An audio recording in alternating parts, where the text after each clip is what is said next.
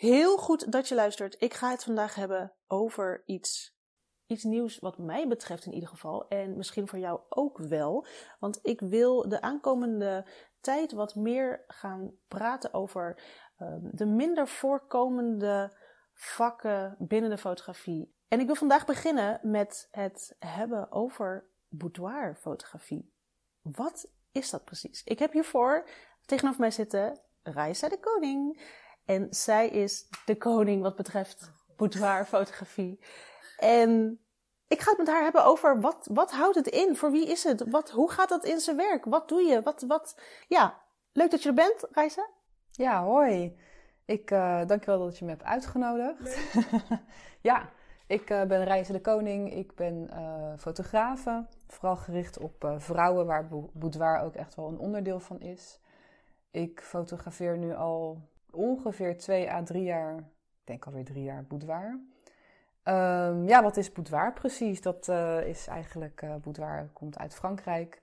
Het boudoir, zeg maar, waar de vrouwen zich klaarmaakten, opmaakten en waar mannen soms even langskwamen. ja, uh, net even anders dan wat ik doe, zeg maar. wat ik dan doe is vrouwen in lingerie of naakt fotograferen. En in dat opzicht is boudoir wat nieuwer dan bijvoorbeeld uh, bruiloftfotografie. Waar het ook wel tegenwoordig flink gecombineerd wordt. Dat een vrouw de man wil uh, verrassen op bijvoorbeeld de avond voor de bruiloft met een, uh, een mooie print van haarzelf dat in de lingerie. Of naakt. Of een mooi album wat ze hem geeft voor de laatste nacht. Ja. Ja. Dat is heel tof. Samen. Ja, ja. Dus dat, uh, ja, wat is boudoir? Dat is eigenlijk een beetje boudoir. En ik denk dat als je zelf uh, een beetje kijkt naar wat jij mooi vindt in lingerie, qua aankleden bijvoorbeeld, of qua type lingerie, of poses in, nou ja, uh, die je wil aannemen in, tijdens een shoot, dat je al zelf een, een heel mooi boudoir concept kan ontwikkelen. en dat je een beetje ook je eigen stijl kan vinden, met flink wat oefening erbij. Ja, ik denk dat dat als fotograaf zijnde, als boudoirfotograaf zijnde, denk ik wel dat het heel erg belangrijk is om hier je eigen visie te hebben en je eigen ding echt ervan te willen maken. Ik denk dat het heel weinig kan doen voor je als je probeert te kopiëren. Is dat, is dat, een, is Ja. dat iets wat klopt? Of? Ja, kopiëren is natuurlijk niet per se erg, dan is het gewoon een heel goed concept, zeg maar. Ehm, maar ik denk dat bij boudoir gaat het misschien nog wel, of ja, dat is mijn mening. Ik vind dat het nog een stukje verder gaat. Iemand gaat letterlijk, of een vrouw gaat letterlijk voor jou uit de kleren. Die gaat van tevoren waarschijnlijk ook nog even door een persoonlijk procesje met: eh, oké, ik ga straks voor een waarschijnlijk onbekende eh, mijn kleren uitdoen. Die gaat daar met één gigantische lens eh, bovenop staan. Ik moet dan iets doen of aannemen of poses aannemen die eh, mij misschien niet helemaal eh, bekend zijn of die misschien ongemakkelijk voelen. Een vrouw moet echt wel over een soort van grens heen getrokken, nou niet getrokken worden, maar eh, een stapje maken. En ik denk dat als je dan kopieert, dat je het heel goed moet doen. Maar het is juist zo leuk als je gewoon je eigen, je eigen jus eroverheen kan gooien en je eigen weg daarin vindt om daarin eh, ja, jouw eigen boudoir neer te zetten. Je eigen boudoirstijl. En stel als ik een ehm, klant zou zijn en ik ben geïnteresseerd in een boudoir shoot. Hoe gaat dat in zijn werk? Ik kom hier aan als ehm, klant. Ja. En hoe gaat zo'n hoe gaat zo'n shoot in zijn werk? Ook als fotograaf trouwens zijnde. Hoe, Ja. hoe, hoe, hoe ziet dat eruit? Nou, het begint eh, niet zeg maar hier in de studio. Ik doe voornamelijk werk bij mij hier in de studio in Voorburg. Eh, maar het begint eigenlijk al daarvoor. Als je een aanvraag krijgt, dan net als bij een bruiloft bijvoorbeeld, heb je even een kennismaking. Eh, ik denk ook vooral om even het scherpe randje eraf te halen, want hè, ze gaat letterlijk de kleren voor je uitdoen. En dat moet voor beide duidelijk zijn dat je het allebei graag wil, dat je de overeenkomst met elkaar aangaat. Nou, mits zeg maar ook je stijl bij, bij haar past, daar zoekt ze je waarschijnlijk ook voor uit. Maar ook dat hetgeen wat zij heel graag wil, dat het op jou aansluit. Dat vind ik een heel belangrijk element. Want ja, ik wil ook graag gewoon werk maken wat ik leuk vind Ja. als fotograaf. En als dat iets heel anders is, dan, nou, dan zijn er genoeg fotografen die dat misschien wel met haar zouden willen en kunnen doen. Eh, vanuit die kennismaking gaan we zeg maar inplannen. En dan uiteindelijk komen de, mijn klanten dan bij mij hier in de studio en gaan we eigenlijk heel relaxed en chill aan de slag. Het is een warm welkom. Je ziet bij veel fotografen bijvoorbeeld even een champagne drinken of even. Nou, dat doe ik allemaal niet. Ik denk dat. Ja, ik houd eigenlijk gewoon best wel heel erg bij de persoon zelf. Nou ja, dat is denk ik een beetje mijn stijl. En ik vind het fijn als iemand gewoon lekker uh, zichzelf kan zijn bij mij. En ik denk dat ik dat best wel goed kan vormen, kan creëren. Dat is wel een um, eigenschap die je wel moet hebben, of een, een kwaliteit die je als fotograaf wel moet bezitten. Ja, nou ja, je moet het jezelf denk ik niet zozeer aanleren. Je moet weten, zeg maar, hoe je je, je klant op een bepaalde manier gemakkelijk kan laten voelen. En dat moet eigenlijk heel natuurlijk gaan, want het moment dat jij dat forceert, heb je al zeg maar een grens overschreden, bij wijze van spreken. Ja. Um, waardoor je eigenlijk weer een soort van onzekerheid kan creëren bij de klant. En dan is per definitie het eindresultaat Fuji? Nou, niet per se, want het, het verschilt per klant, zeg maar, wat, uh, hoe, die, hoe de persoon erin gaat, hoe de klant erin gaat. Maar het is wel fijn als je aan twee kanten een hele fijne shoot kan beleven. Zonder uh, dat je achteraf misschien een weet ik veel, en, uh, het gevoel heb van, oh jee, misschien had ik dat misschien niet moeten doen. Of misschien, als ik dat niet had gezegd, dan was het anders gegaan. Je moet juist vooral kijken van, oké, wie is de persoon? Hoe ga ik daarmee om? En ja, hoe kan ik vooral haar, uh, haar prettig laten voelen voor de, voor de camera, voor de lens?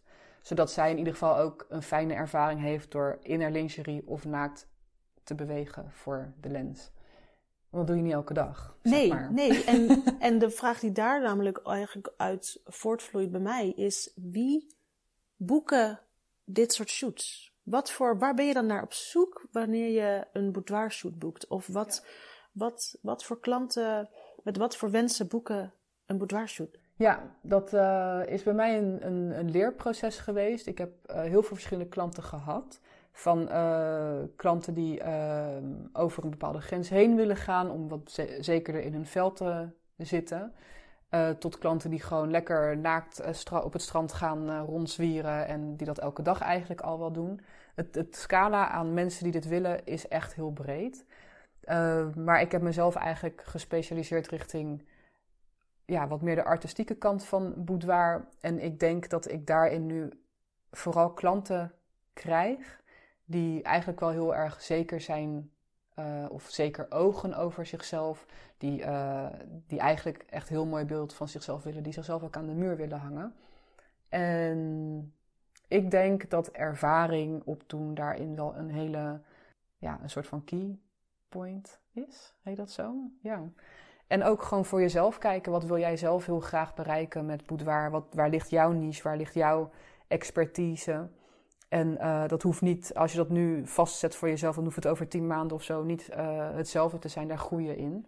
En ik denk dat je dat gewoon ook voor jezelf uh, ja, wie, ervaren en jezelf dat mag gunnen. Wie wil jij daarmee blij maken, inderdaad? Ja, ja. maar ook waar word je zelf ook gewoon echt heel blij van om te doen? Want ja. dan is het een, een wederzijds. Uh, ja, en in die zin is het ook niet anders dan dat je bijvoorbeeld zou doen met een ander, een ander vak. Uh, nee. Want dan, dan Klopt. er moet een, een, toch een deel passie ook in zitten en een hele grote wens om mensen met dit soort beelden blij te maken. En dat doe je net zoals dat je dat bij Newborn doet, of als bij food photography, of bij weet ik het wat.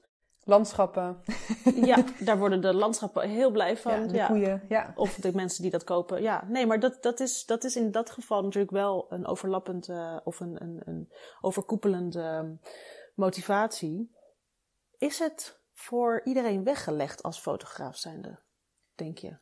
Um, ik denk dat iedereen het uiteindelijk zou kunnen. Ik denk dat als, uh, ik geloof heel erg erin dat als je iets wilt en als je iets wil kunnen, dat als je je daarin um, verdiept, dat dat uiteindelijk ook zou kunnen werken. Uh, maar ik denk wel dat je wat ervaring moet opdoen in bepaalde niches. Om zeg maar de zekerheid te creëren voor beide partijen.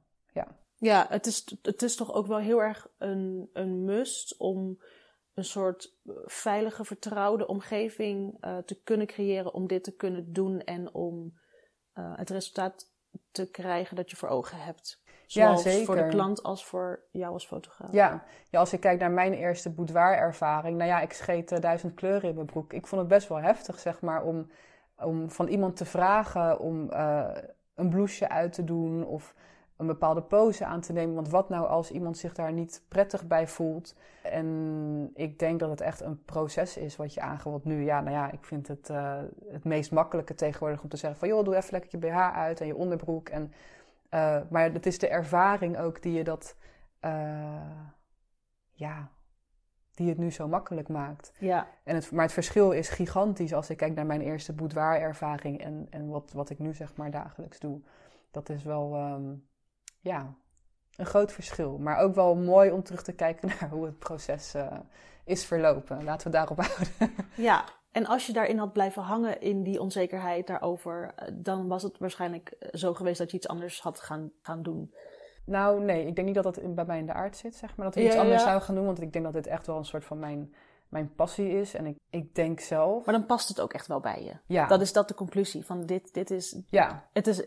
Al het eerste is eng, maar dit wil ik zo graag. Ja, en ik denk dat als je dat zeg maar op een gegeven moment niet hebt bij boudoir bijvoorbeeld, of bij elk ander, uh, ander vak wat je wil uitbeoefenen, dan moet je misschien iets anders zoeken wat nog beter bij je past. Dat is hard, maar de waarheid is, is soms hard, en, ja. um, maar wel heel erg um, helpend, want dat is gewoon een feit. Ja, maar ook als je het wel heel graag wilt, dan ook gewoon echt wel lekker letterlijk ervoor gaan. Echt het onderste uit uh, de kan halen en uh, ja, dat, dat, is een, dat kan iedereen voor zichzelf beslissen. En stel iemand die is nu fotograaf, uh, misschien beginnend, misschien ervaren, maar wil uh, de eerste stappen zetten binnen boudoirfotografie. Hoe, hoe begin je daarmee? Ik denk dat je voor jezelf een hele veilige ruimte moet creëren.